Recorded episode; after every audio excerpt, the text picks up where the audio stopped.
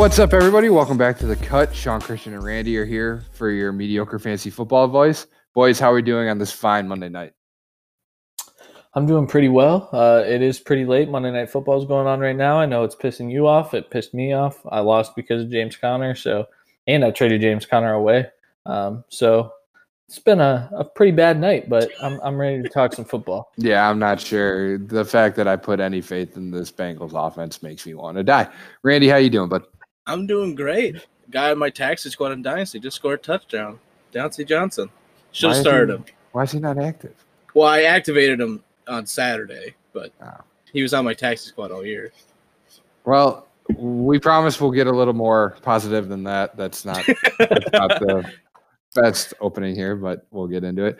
So, as always, if you'd like to support the podcast, just shoot us an email at officialcutpod@gmail.com. Follow us on Twitter at thecutffl. Like and share on Facebook at The Cut FFL. We did recently get a Facebook page, and subscribe to us on Apple Podcasts, Google Podcasts, Spotify, and Anchor. What we're going to go through today, we're going to have a Week 4 recap. We'll try to quickly go through the Week 4 games, kind of touch on some fantasy-relevant topics. We'll go through our worthy waivers of the week for going into Week 5, and we'll give a little bit of a Thursday night preview. So let's go ahead and get into it. We'll start with the first game. That was the Thursday night game, Eagles-Packers. It was a really good game. Eagles won 34-27. On the Eagles side, Jordan Howard was the big story, 15 carries for 87 yards and 2 TDs. He had 3 catches for 38 yards and added in another touchdown through the air. Miles Sanders also had a decent game, 11 carries for 72 yards, and was big in the kick return game.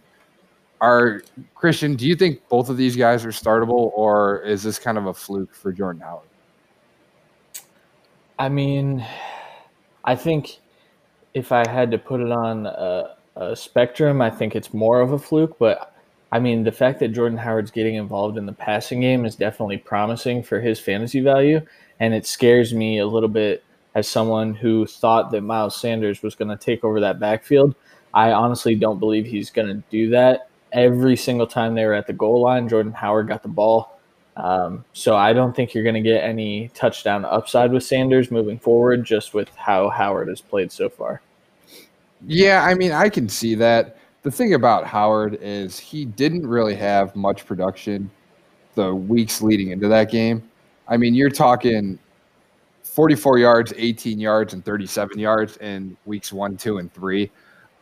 Miles Sanders, I think, is still more talented, and I think eventually Doug Peterson's going to realize that. It seems like Sanders' touches have been trending in the right direction, and I think as the season continues to go on, if the Eagles want to get back into the NFC East race, they're going to need to use Miles Sanders more than they have, and maybe use Howard as a change of pace, or if they want to use him on the goal line. But I think Sanders is the more talented guy there.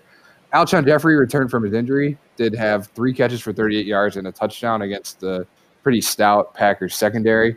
Nelson Agholor, no catches on, I believe he had 1 target. He's probably someone you can drop now that DeSean Jackson should be back next week.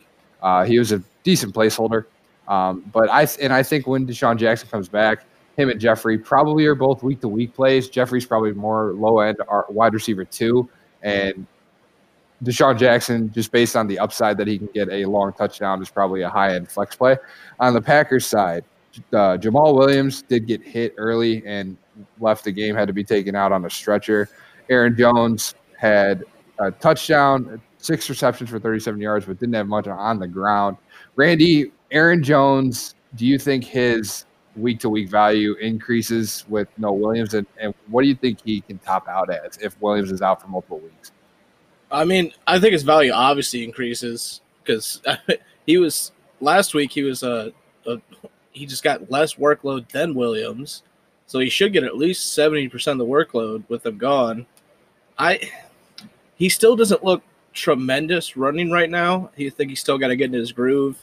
Being out on the field more should let him get into a better rhythm as a running back, so hopefully we could get to the top end RB2 side here, maybe creep into RB1 territory with some injuries, but I don't know. Yeah, I mean, I hope so. In a league that I'm kind of light in the running back side, I traded him straight up for Robert Woods, So I'm kind of hoping that now with no Jamal Williams that he's going to have a productive next couple of weeks. Devontae Adams had a huge game, and he did leave the game with the turf toe injury. He didn't practice today. It sounds like he's trending towards being not playing for week 5, so keep an eye on that. Geronimo Allison had 3 catches for 52 yards and a touchdown. And Jimmy Graham, for those that are still looking for a tight end week to week, Jimmy Graham now with if Adams is going to miss this week and possibly more, Graham was seemed to be the one in the passing game that benefited the most. He did catch a touchdown.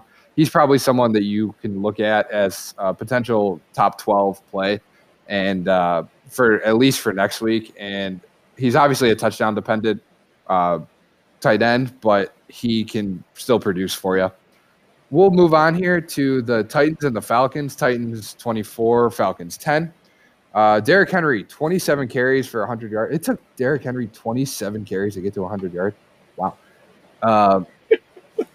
A.J. Brown, 3 catches for 94 yards and 2 touchdowns. He was the big play guy for Marcus Mariota. Corey Davis had 5 catches for 91 yards and a touchdown. Christian, is there anyone that you can trust in this Titans passing game? I still think you can trust Delanie Walker. This seemed like a little bit of a fluke game for him. In terms of the receivers, I still would not target Corey Davis. I think that's a big-time fluke game. He has 1 or 2 of those per year. A.J. Brown was super efficient with his targets. I mean, 3 catches on 3 targets, and 2 of them were for touchdowns. I think that's – obviously you can't predict that that's going to keep happening, but A.J. Brown is their big play guy. He's like their John Ross light. So I kind of think that would be the person out of this receiving group to target.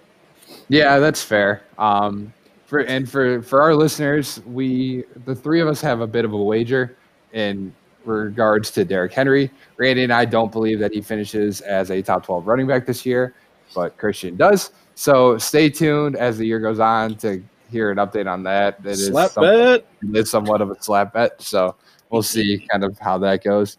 On the Falcons side, Matt Ryan threw the ball 53 times and didn't have a single touchdown. That in itself is an unbelievable stat. He did fumble 397 yards. Julio only 4 catches on 7 targets for 52 yards.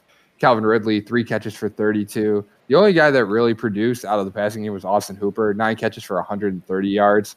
Devontae Freeman had 8 catches for 72 yards out of the passing game, and that's something that going into the week I thought would be positive for Freeman, and it seemed to show out a little bit.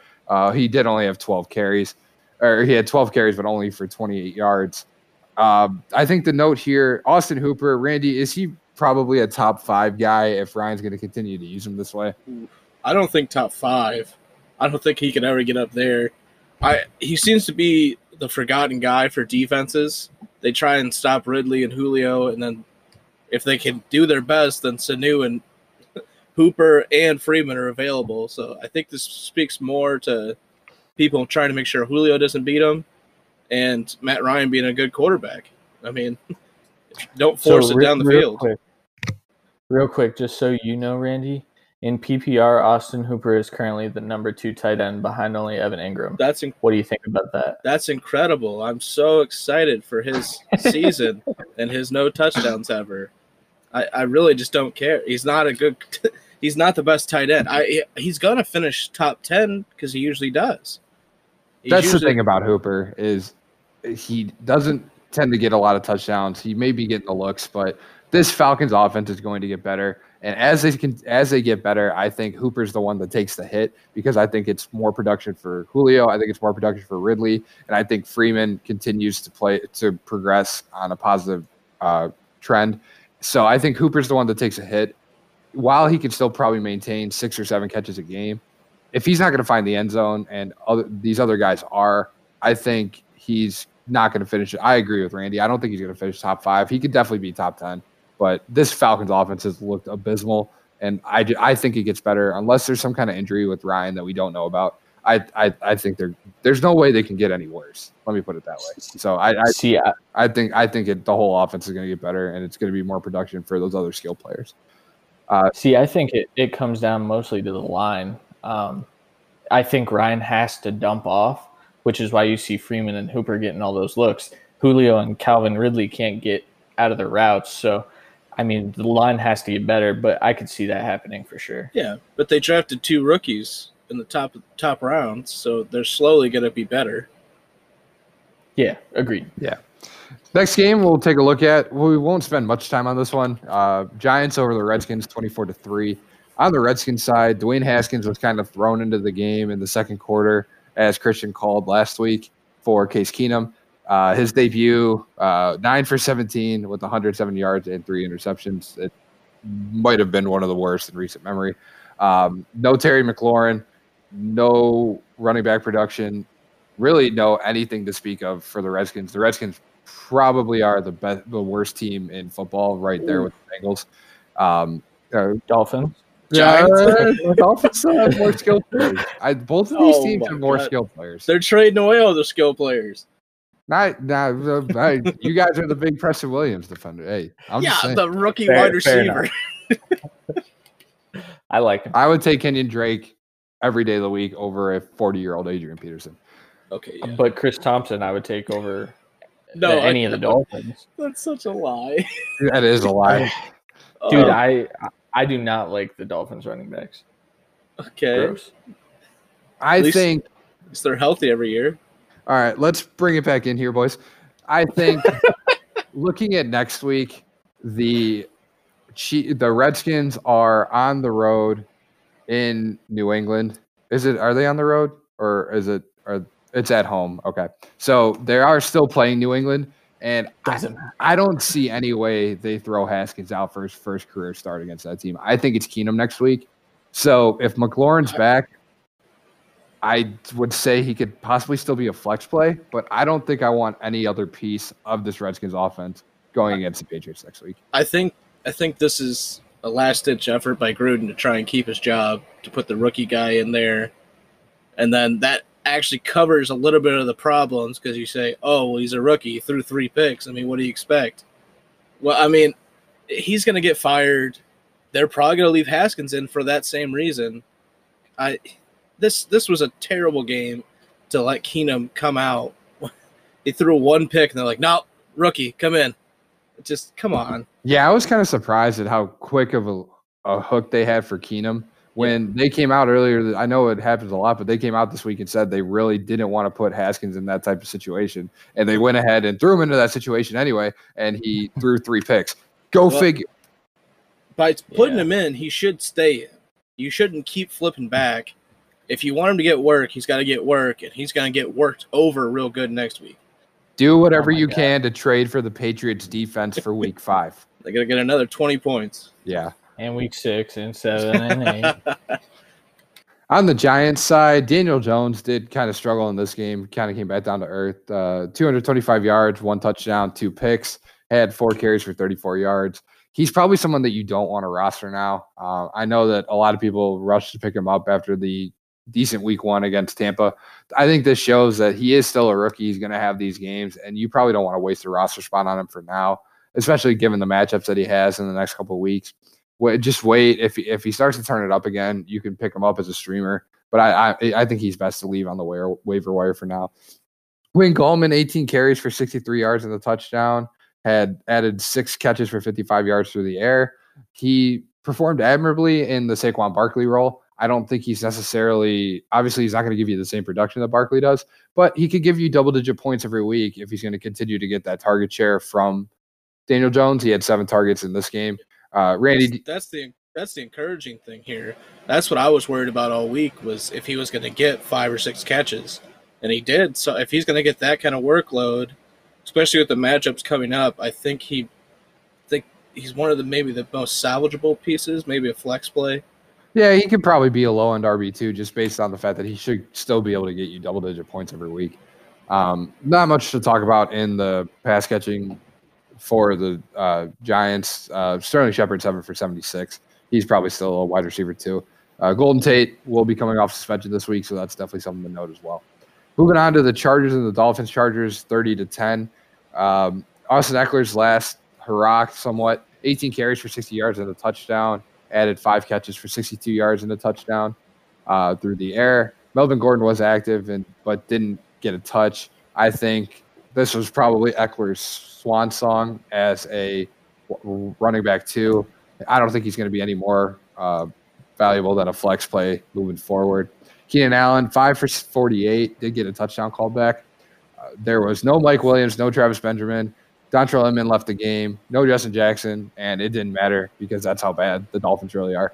On the Dolphins side, Kenyan Drake, 9 carries for 45 yards, did catch 3 balls through the air. I still think he's someone you want to hold just based on the fact that he could be traded to a better team.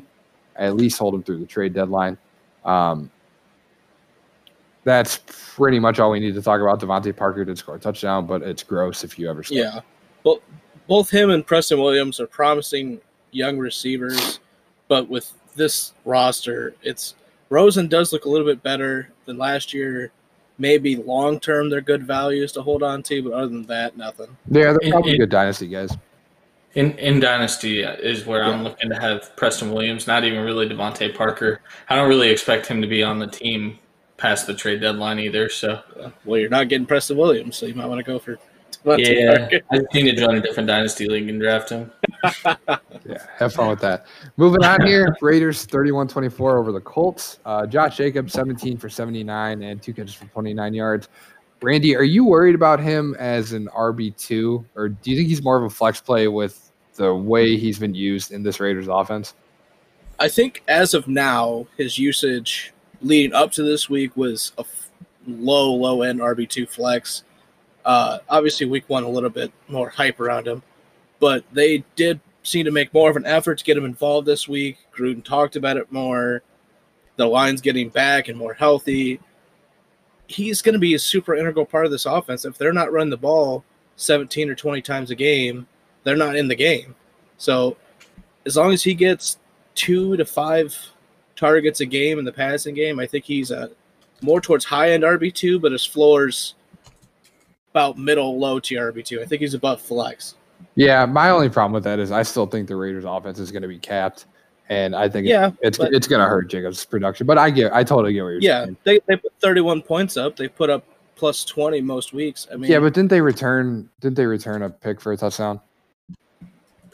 They may have this game. I was flipping through, but I'm more saying they're putting up points as like last year they weren't putting up points. Yeah, so no, it's fair. I mean, Gruden still has a lot of faith in Carr, so I guess we'll kind of see how it plays out. On the Colts side, Marlon Mack kind of was invisible, 11 carries for 39 yards. With no T.Y. Hilton, Chester Rogers was pretty much the one that benefited. 3 catches for 48 yards and a touchdown. Zach Pascal added 4 for 72. The Colts had 5 drops in this game. It wasn't good, but Brissett was able to find the end zone 3 times. 1 touchdown each going to Doyle and Ebron. Christian, I think Ebron probably has a little bit more touchdown upside, but are you okay with rostering both tight ends? Not really. I kind of think that Doyle would be fine in a pinch if you have a guy on bye and Ebron's not available, but Doyle is sitting there. I'd be okay adding him for a spot start, but I think out of those two guys, Ebron's the one to have. Yeah, because like I said, and especially with if T.Y. Hilton is to miss multiple weeks, I think Ebron's probably the one that gets the bump there. Panthers 16-10 over the Texans in what was a very ugly game. I was flipping around, put this game on, and then I made my eyeball set. Kyle Allen had 232 yards passing, but had 3 fumbles, which resulted in nothing coming out of the passing game at all. DJ Moore had 5 targets, didn't do anything with them. Curtis Samuel had 7 targets, didn't do anything with them, and Greg Olsen was pretty much non-existent. I think this shows that Kyle Allen had a big week 3. But that plays more to the fact that the Arizona Cardinals defense is so bad that you can have fantasy production. And Kyle Allen looked like a guy who was making his second career start in the NFL. He's probably not someone you want to stream every week. He's maybe a low-end quarterback too, but that's about it. Obviously, Christian McCaffrey was great again, 93 yards and a touchdown and had 10 targets for 86 yards. So he's still probably the best running back in football. On the Texans side, the whole Texans offense struggled. Deshaun Watson only with 160 yards and a touchdown. He had a fumble. He missed on a couple of deep passes. I think that gets better. I think this Texans offense is going to get better. Carlos Hyde, 58 carries or 58 yards on 12 carries. DeAndre 58 Hopkins, carries would be amazing. I don't know. He'd be dead. I don't even know if they run that many plays. Yeah, sorry. It's been a long day. DeAndre Hopkins, 5 for 41 on 8 targets and an interception. So two of the best wide receivers in football, both threw a pass within like 10 minutes of each other on Sunday, which is pretty interesting. And pretty inexcusable, to be honest. They should be catching the passes, not throwing them. But you see, Christian, it's what we call a trick play. So, see, people expecting Watson to throw, but they won't be expecting that other guy to be doing it. Randy, why did you all of a sudden become Southern? I usually go into bits. That's part of my charm and humor, Sean. So. Oh, wow. It makes me seem stupider, so people laugh more out of pity, I think. But no, it's okay. It's all right. You don't need anything to make you seem stupider, Randy. Got it. But Hopkins has had 3 tough weeks. I think he's going to get it going. I think this whole Texans offense is going to get it going. Their line's going to get better. Their line hasn't been good, but don't worry yet. You drafted Watson to be a quarterback one. He still will be. Next game, Chiefs over the Lions, 34-30. This was a really good game. Pat Mahomes actually didn't throw for a touchdown pass. Had 6 carries for 54 yards and had 315 yards through the air. Darrell Williams punched in 2 short yardage touchdowns. LaShawn McCoy had 11 carries for 56 yards and a touchdown. Christian, if Damian Williams is back next week, do both of these guys hold a ton of value, or is there one that you would favor over the other? I know that you're not the biggest Damian Williams fan. To be honest, I think Darrell has warranted getting some snaps, and I honestly think he's more talented than Damian. I don't know that Andy Reid's going to see it that way. Plus, Damian's been super productive when he's been out there. So I think you have to hold Darrell for a couple weeks, knowing that McCoy and Damian are a little beat up. But I wouldn't really want to roster any of them at this point. But that's just a personal preference. I think you'll be fine if you are rostering McCoy or Damian, and maybe even Darrell down the line, but that's not for me. Yeah. I mean, I'm under the impression that you want every piece of that Andy Reid offense that you can get, including the running backs. And I think Damian Williams is still going to be a guy that has touchdown upside every week until he gets hurt again, which is probably bound to happen. So I'm okay with rostering maybe him and McCoy. I don't think I have as much trust in Darrell Williams. But if you're desperate for running backs, he could be a guy that you still stash and hope to see, or you hope that the path comes for him again to be an RB2. On the pass catching side, Sammy Watkins, another quiet day, 3 for 54. Did have a touchdown that got punched away in the end zone. I still think he's going to have another big day. I mean, Mahomes isn't going to have 315 yards and no touchdowns a lot this year. He probably won't have it again. But Watkins may need Hill to be back to be his ultra productive top wide receiver 2 self. He's getting all the targets. He's just getting all the defense. Yeah. Teams are starting to key in on him. DeMarcus Robinson was quiet. So was Mecole Hardman. Lost a fumble. And then Travis Kelce, 7 catches for 85 yards. So obviously he's still the top tight end in fantasy. On the Lions side, Kerryon Johnson was the big story here. 26 carries for 125 yards, had added in 2 catches. He did lose a fumble on the goal line that was returned for a 100-yard touchdown by the Chiefs and probably lost the Lions the game. But when you're looking at the fantasy aspect, I think it's huge that Kerryon got 26 carries, was able to get over 100 yards. He's going to be the bell cow. I think Matt Patricia is starting to realize that he's obviously the best running back on that roster. He's maybe one of the best young running backs in football, and he should continue to get this kind of production moving forward. Kenny Golladay, 5 catches for 67 yards, 2 touchdowns. Marvin Jones was kind of quiet. Christian, do you trust Kenny Golladay as a top-end wide receiver too?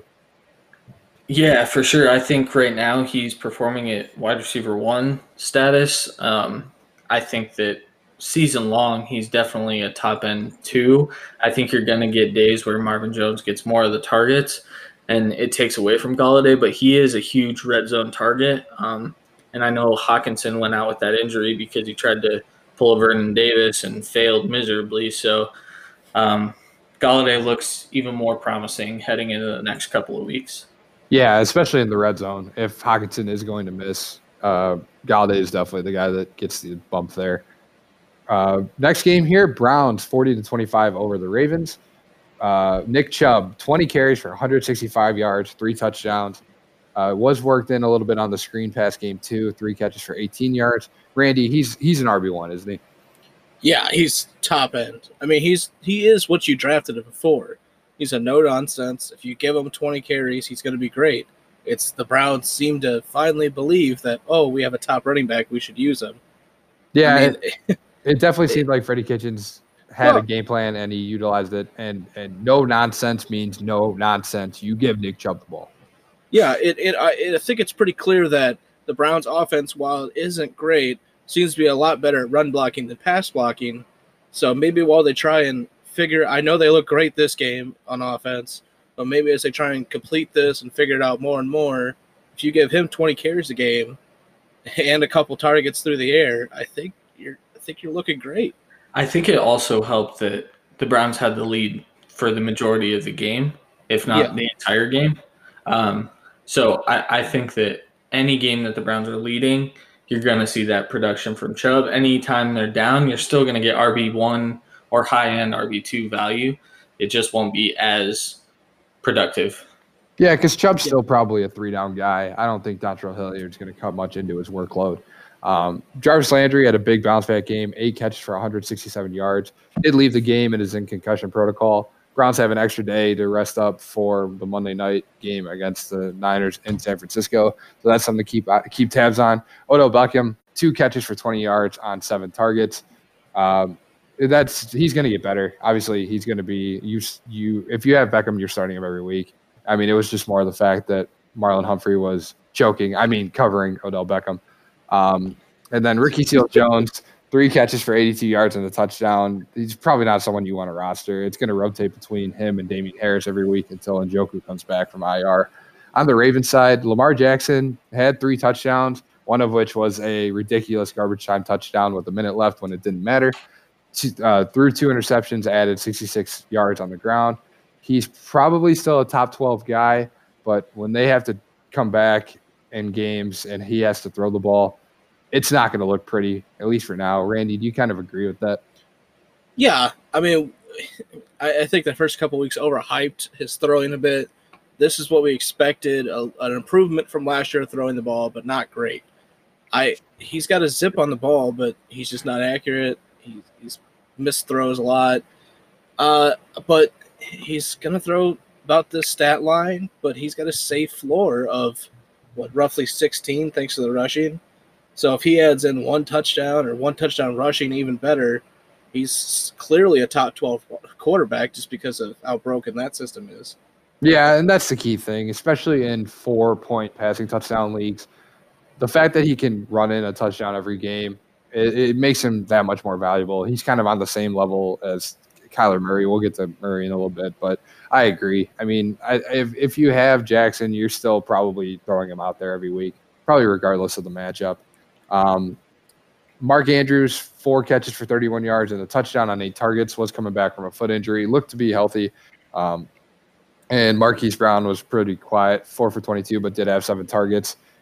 He's a guy that can break off one play and make your fantasy week. So I'm probably still okay putting him out there.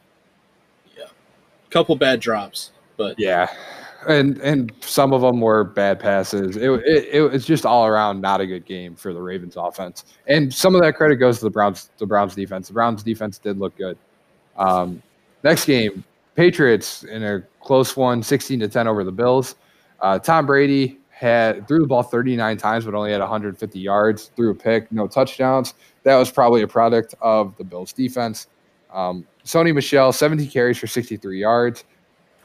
We have a note in our show, Doc. Was this a bad matchup, or is he a bad running back? Again, I think Sony's good. Christian, for some reason, doesn't think Michelle is warranted of a running back. Dude, that's his best game, and he averaged 3 and change per carry. I know that's a bad matchup. He looked a lot better. Here's the thing. Here's the thing about that. I mean, you look at the other 3 games that the Bills' defense played against.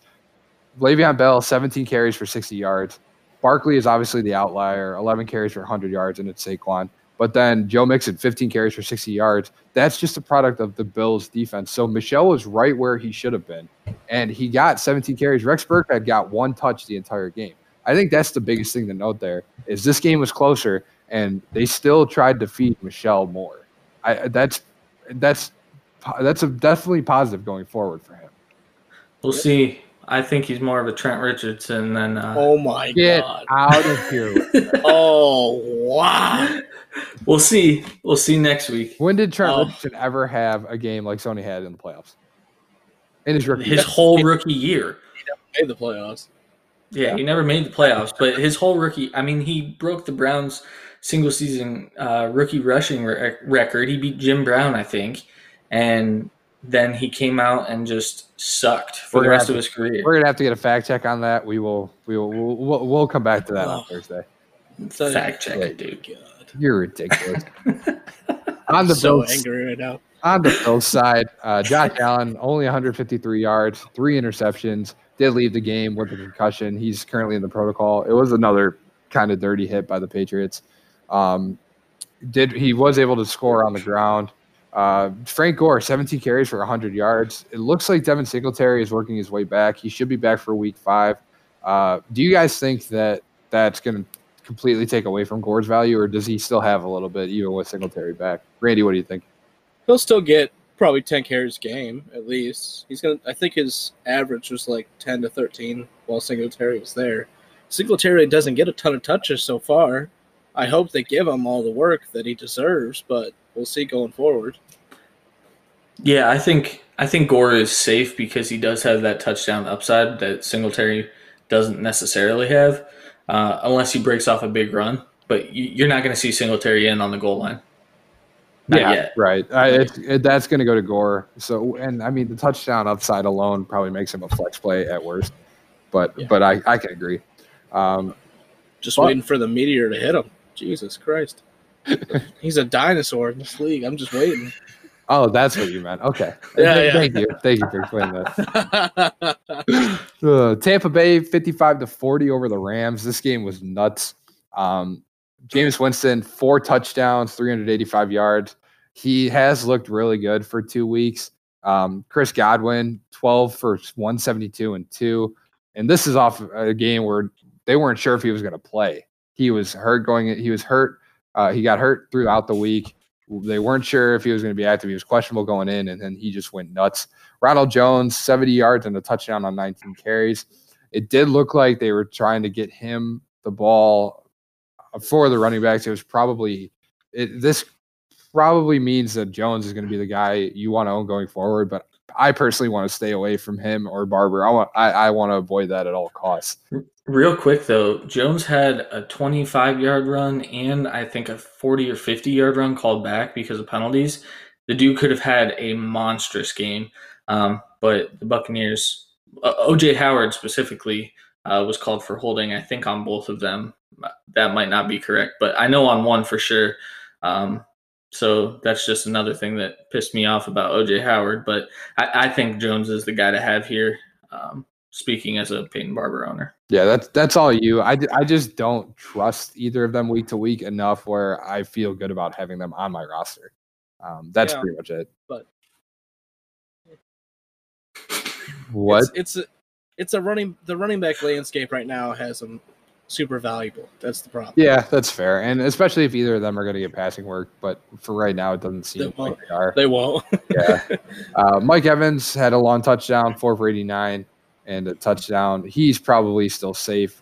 Godwin and him could potentially be RB or wide receiver ones for the rest of the year. It does finally look like Jameis is starting to get a hold of what Arians wants him to do. And that's just going to give you a lot of good production out of both of those receivers. On the Rams side, Jared Goff threw the ball 68 times, had 517 yards, 2 touchdowns, did have 4 turnovers, 3 interceptions, and a fumble. Todd Gurley only had 5 carries, but did punch in 2 short yardage touchdowns, 7 catches for 54 yards on 11 targets. This was an interesting game script just based on the fact that the Rams were trailing almost the entire game. So they were trying to have to work their way back. So that's why Gurley had the small workload out of the backfield. It's definitely a positive sign that he had 11 targets.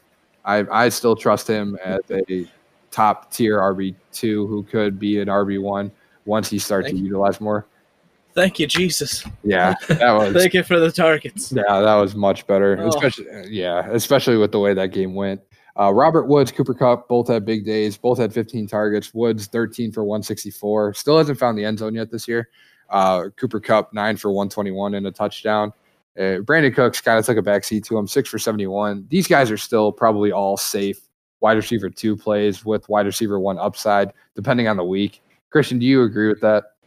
Yeah, I definitely think that Kupp is wide receiver 1 every week. I think Cooks is the guy that you're questioning putting in your lineup as a wide receiver 2, but you shouldn't. He's going to break off those big plays. Woods is consistent. I think the fact that Woods and Kupp both got 15 targets is pretty promising. That's almost half of Goff's target share. So I think it's good. I think that Woods and Kupp are wide receiver 1, maybe 2 for Woods occasionally. Cooks is a wide receiver 2, maybe occasionally a 3. He definitely has more bust potential, but I'd lock and load them every single week. Yeah, and I don't think this is the way the Rams want to play. Obviously, they got down, but I don't think they want Jared Goff throwing the ball even close to that many times. I still think they want to utilize Gurley, so obviously those numbers aren't going to be huge every week. I mean, you're not going to get 30 combined targets between Kupp and Woods, but they're still probably safe plays. So I can agree with that. Moving on here, Seahawks 27-10 over the Cardinals. Russell Wilson, 240 yards and a touchdown. One thing to note, Chris Carson with no Rashad Penny, 22 carries for 104 yards, and he had 4 catches for 41 yards through the air. Rashad Penny most likely will return for Thursday night's game. Are you guys still, Christian, do you still feel safe in putting out Carson as a top-end RB2? I think he did enough to keep his job. I think Penny is going to eat into that more than Procise does, but he's still getting targeted in the passing game. I mean, Russell Wilson only threw 28 times.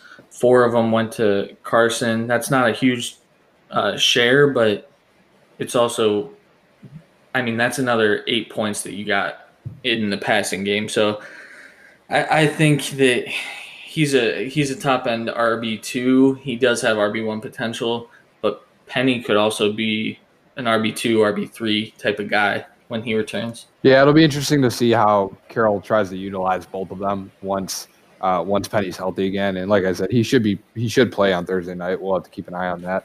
On the Cardinals side, Kyler Murray rushed in a touchdown. Didn't really have a good game through the air. Only threw the ball 32 times, 241 yards, and an interception. David Johnson had 8 receptions for 99 yards on 11 targets, had 40 yards running also. Only 5 targets for both Fitz and for Larry Fitzgerald and Christian Kirk. I think a time of possession kind of played a factor in that one. Seahawks, it seemed like every time I flipped back to that game, the Seahawks had the ball. Cardinals really couldn't get anything going. Seahawks had the ball for 7 more minutes. You still probably trust this air raid offense to produce fantasy points, especially for Fitzgerald and Kirk.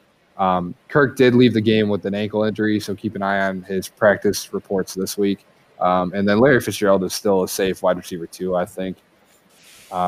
Next game, we'll touch on it a little bit, but there's not much to touch on. Bears 16-6 over the Vikings.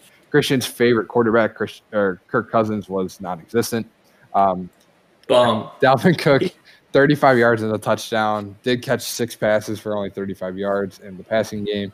He's probably still an RB1. Definitely. Yeah. And probably. Well, it's just watching that offense just makes me sad. Yeah, well, but all they do is run. Exactly. Yeah, that's fair. They're going to have to change that, though, moving forward. So maybe you're right. Maybe he does slide back in an RB2 type of role. I mean, I don't know. There's no guarantee that happens, but Kirk or Adam Thielen did come out and say that you can't win a game being as one-dimensional as the Vikings have been, which makes me think that going into this week, Adam Thielen is due for a 10-catch for 100 yards and one touchdown type of performance because, you know, they always say that the squeaky wheel gets the grease in these scenarios. Stephon Diggs had 7 catches for 108 yards. Thielen only 2 for 6. I think Thielen has a big week 5. I think they are going to look to throw the ball more because Thielen's right. I mean, this offense looks terrible. They're not going to win. They're not even going to come close to the division title if they're going to keep playing this way. The thing is Thielen's probably going to get that type of game, and Diggs is going to go back to being non-existent because it seems like Kirk Cousins can only throw the ball to one freaking guy per week. So, I mean, maybe Thielen gets 3 catches and a touchdown, and Diggs still gets his 7 for over 100, and they're both productive. But that's very last year Vikings, not this year. Yeah, I mean, the problem is, especially I think on Thielen's end, is who do you trust in your lineup every week that has the upside that Thielen still gives to you? I that's the thing I'm struggling with because I do have Thielen in a couple leagues, and I think I still have to start him at least for these next couple of games to see if the Vikings offense does turn it around. On the Bears side, Mitch Trubisky left the game with a shoulder injury. He has already been ruled out for this week's game in London. It doesn't seem like he's going to need surgery, though, so that's something to keep note of.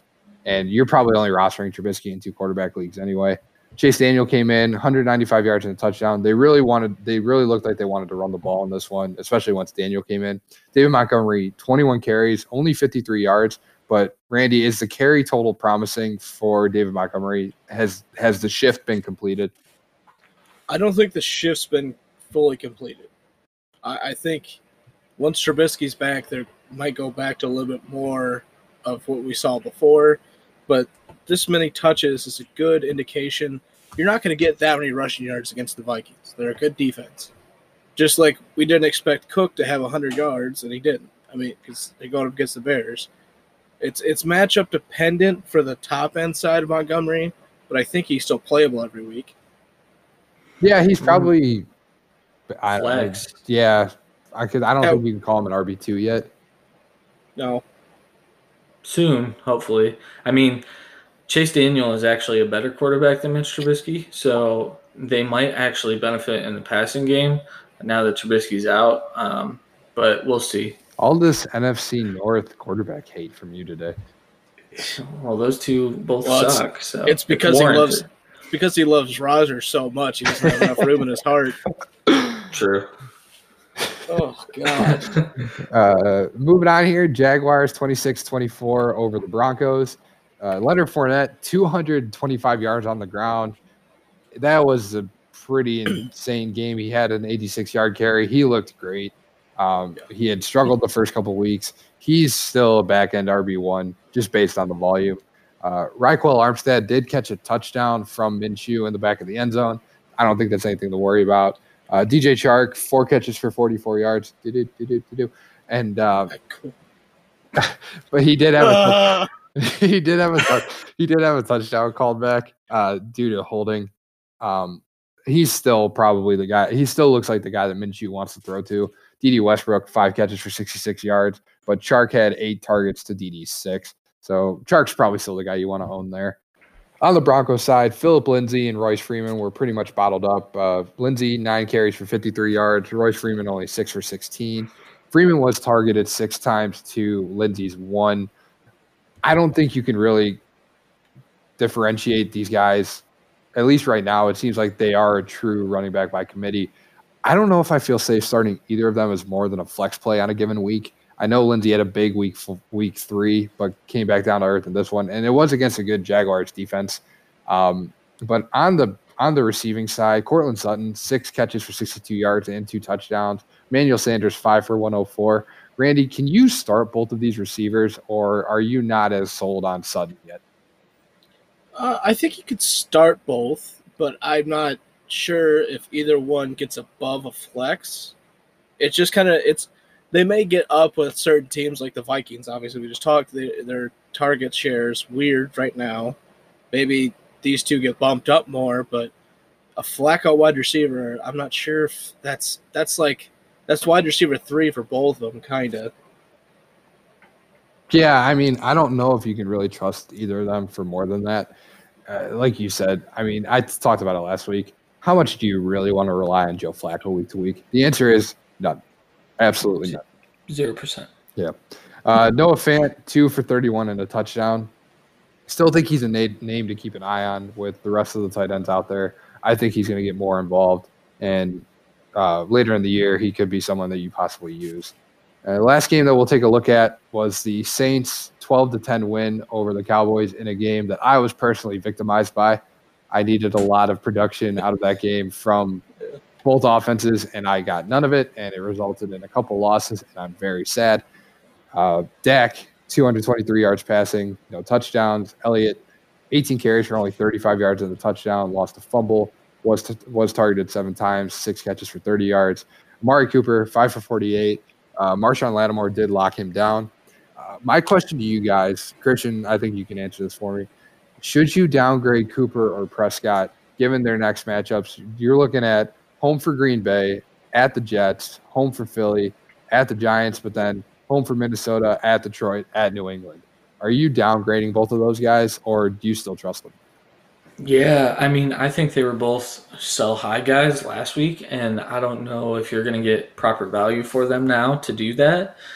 I think you can roll Dak out and be comfortable with it, especially against like the Jets and Philly and the Giants. That 3-game slate might be more productive than you think.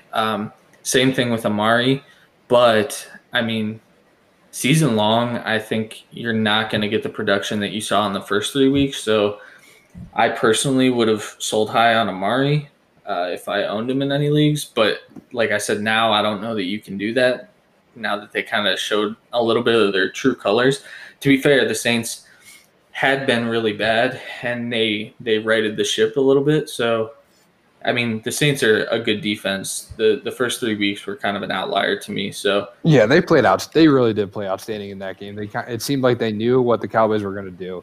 The secondary played awesome. Lattimore shut down Cooper, and I still trust. I think Kellen Moore's offense is definitely something that is going to produce fantasy points for Cooper and Dak and Elliott going forward. So I'm not as worried about it. There are still some decent matchups in there. On the Saints side, Alvin Kamara had 17 carries but only had a nice 69 yards. He had added 3 catches for 20 yards, no touchdowns. Like I said, this whole game, I mean, the Saints scored 4 field goals. The 1 touchdown came from a 1-yard Ezekiel Elliott run in the entire game.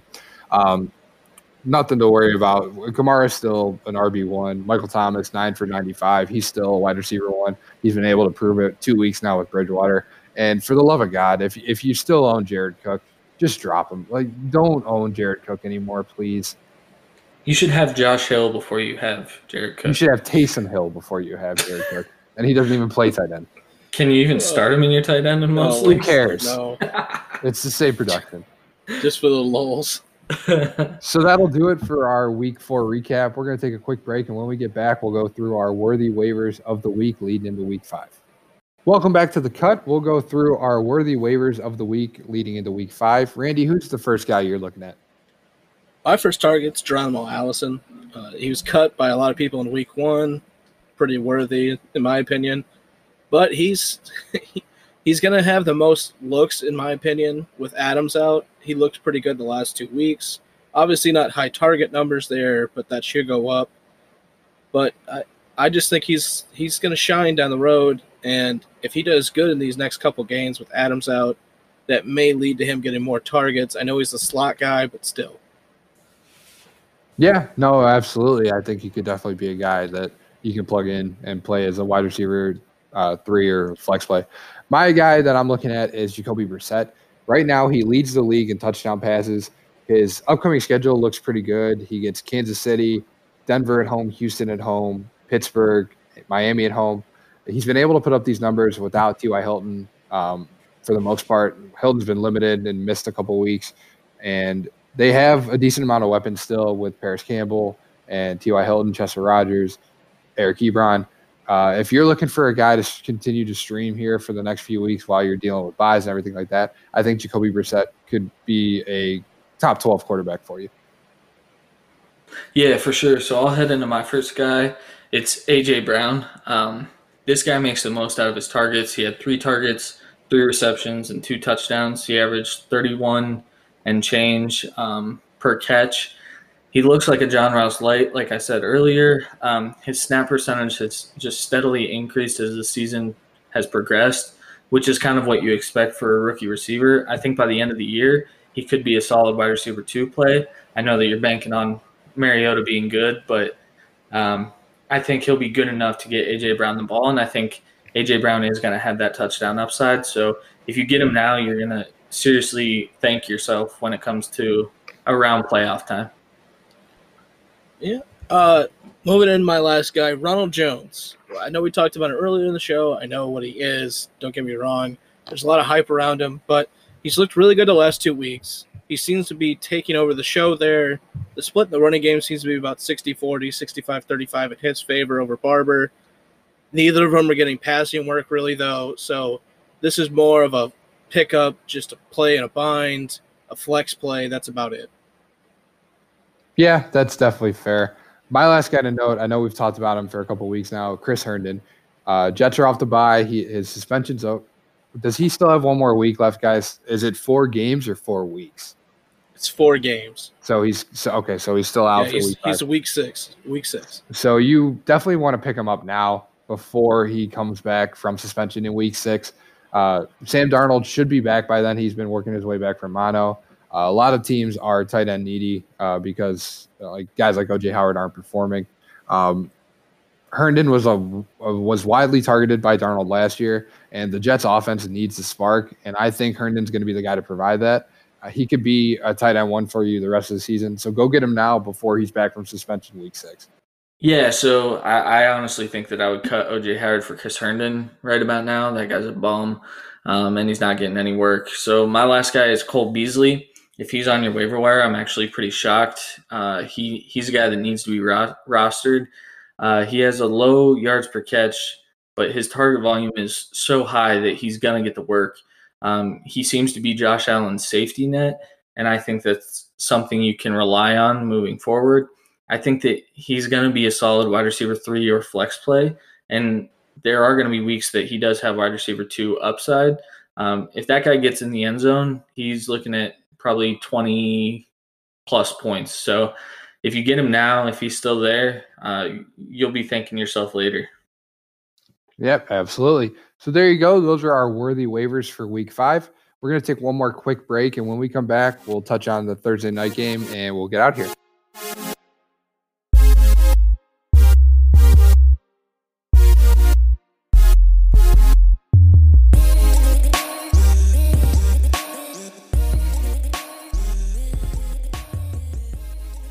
So we'll take a look at our Thursday night game that we have coming up for week 5. Rams at the Seahawks. Seahawks are favored by 1.5.